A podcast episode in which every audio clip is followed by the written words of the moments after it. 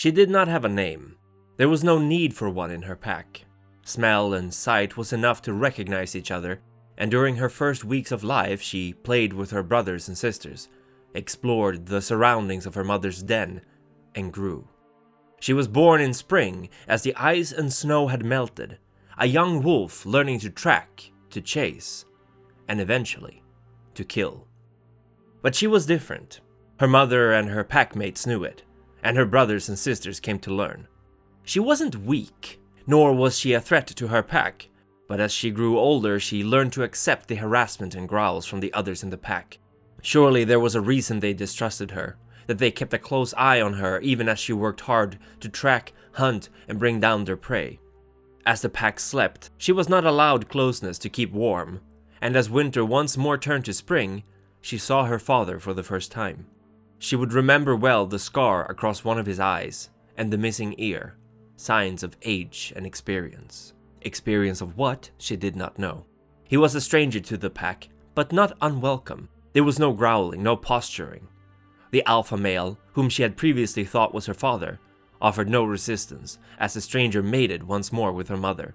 To her, the stranger snapped and growled, threatened, but never hurt. Instead, he put the fear in her, and then he left. Another year passed. Slowly her mind became sharp. Sharper, she realized, than her siblings and even the alphas. She saw patterns in the things around her. She understood better the movement of time, of weather. She grew expertly in the field of hunting, rising in the pack as the one who could trick any prey to fall into a trap. She memorized all the howls she heard. She offered advice to the alphas of her pack, even though they rarely listened, and she did her best to prove herself and her worth. Then, one night, the dreams that had been plaguing her for so long, and that had only grown in intensity as she'd gotten older, overcame her. Wild in fear, rage, and ecstasy, she shed her skin. Howling madly, she fled her pack, running through the forest, stumbling from two to four legs and back again. The torment from her pack, the threats from the male, it filled her mind as she came upon a logging camp. The smell of humans and corruption would otherwise have frightened her off, but not now. Not this time. She threw herself through an opening, the glass crashing around her and barely grazing her flesh as she took in the cave she had found herself in. The humans inside yelled and screamed with weird sounds, some grabbing branches that shot fire and made loud noises. It stung like mosquito bites, but her rage would not be quelled. Howling madly, she tore into them, blood and guts coloring the insides of the cabin and her fur as she left none alive. Wrath finally sated, fear overcame her, and she became once more the wolf she had been, running off into the night. The day after, the stranger was back, having found her cowering beneath a log. He named her Shatterglass, a name that made little sense to her, and he brought her with him. Laika had never been particularly good at sitting still, and school, at least after the novelty of it passed, was a nightmare. Sure, she helped out with her younger brother at home, bought groceries and helped her dad keep the home clean, but all those things meant she could move around, get rid of all that excess energy. Her mother, her father had told her, had been the same. It was why he had asked her to marry him. But it was hard to be proud of that when she saw how tired her father was becoming. Working two jobs, and forced into meetings after meetings with Laika's principal and teachers whenever she'd gotten into a fight with another student, or loudly complained about how boring the class was, or, worst of all, skipped class to get another hour to herself and the forest surrounding the school. He would say to them, and to her, that it would get better when she got older, that she would outgrow it, but she never did. When she was fourteen, she was suspended for a month for having attacked the new P E teacher when he, according to Laika, had been filming in the girls' changing room and making a pass at one of her classmates when confronted about it.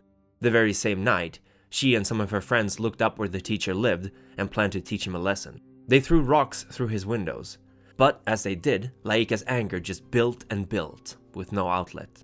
It wasn't just the teacher, it was the whole system. It ran her father ragged trying to support them. It threatened to place both her and her brother in a foster home. It covered the tracks of freaks like this teacher, too scared to accept the truth and do something about it.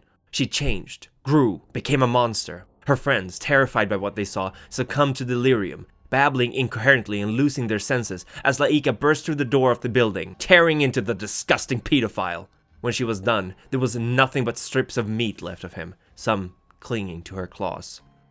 There was no kinfetch to alert nearby Garou of her change, no relatives aware of their nature as kinfolk. She fled, alone and scared, and lived on the streets for months, until by pure chance, a Bolnar recognized the wolf in her and brought the frightened, emaciated pup to his cairn. Chews-on-Fur's mother, he had been told, abandoned him at the Cairn of Green Willows when he had been only two weeks old. The Children of Gaia were the dominant tribe of this cairn, which Chews-on-Fur assumes his mother knew, and that she had perhaps hoped that they would raise him, rather than to just throw the responsibility and shame of her act onto some strangers. Born in Krinos, or war form, Chews-on-Fur's first few years were in solitude and isolation. The other Garou at the cairn were nice, if somewhat distant to him, and he quickly realized he was more pitied than loved, a walking sign of his parents' sins, and anathema amongst many of the more hardline tribes. He would never be seen as an equal. When his first change came, Chews-on-Fur was overjoyed, and while his Hamid appearance was hardly any more appealing than his Krinos, still lacking most of his hair and having rashes on more or less every inch on the surface of his skin, humans, he found, had slightly more tolerance for weirdos. He would use every opportunity to sneak out of the Sept and instead walk the streets, or even run in the forests, learning about his surroundings. And, best of all, neither humans nor nature would constantly remind him what an abomination he was.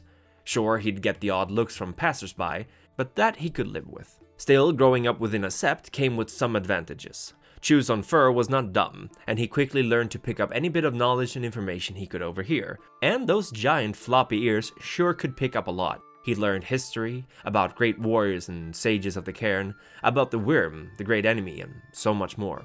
Sure, he was always kept out of sight whenever fresh pups would undergo the rite of passage, but that didn't mean he had to keep out of sound. And besides, whenever he wasn't allowed to listen in, Chews-on-Fur found that he had a natural affinity for speaking to the spirits that made their home in and around the cairn, and they would gladly listen in for him. Chews-on-Fur was fairly content with his lot in life, at least until his father showed up.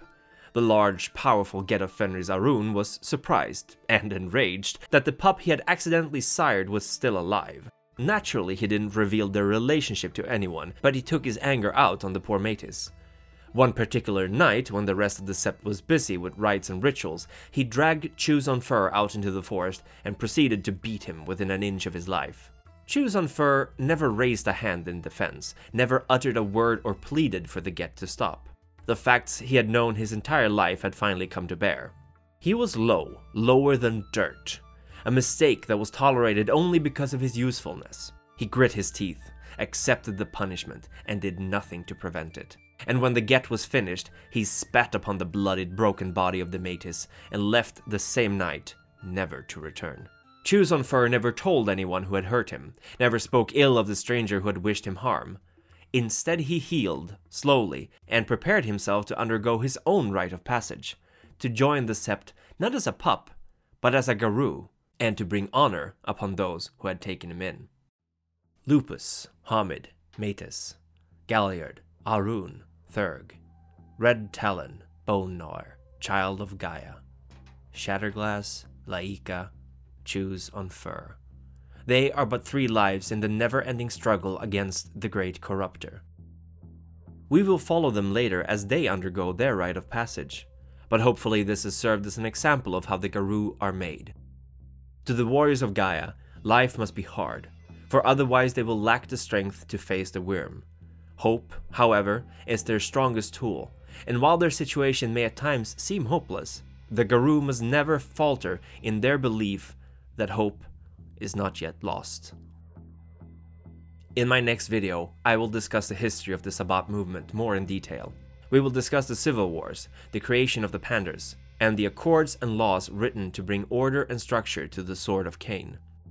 The Primogen Council sends its best wishes to Dante the Canine, the first elder to join our ranks, and would wish to thank the Ancilla, Edward Reed, Colin Gifford, and Harry Wyckoff, as well as its loyal Neonates, for their continued support. And thank you for watching. The world is dying. When will you rage?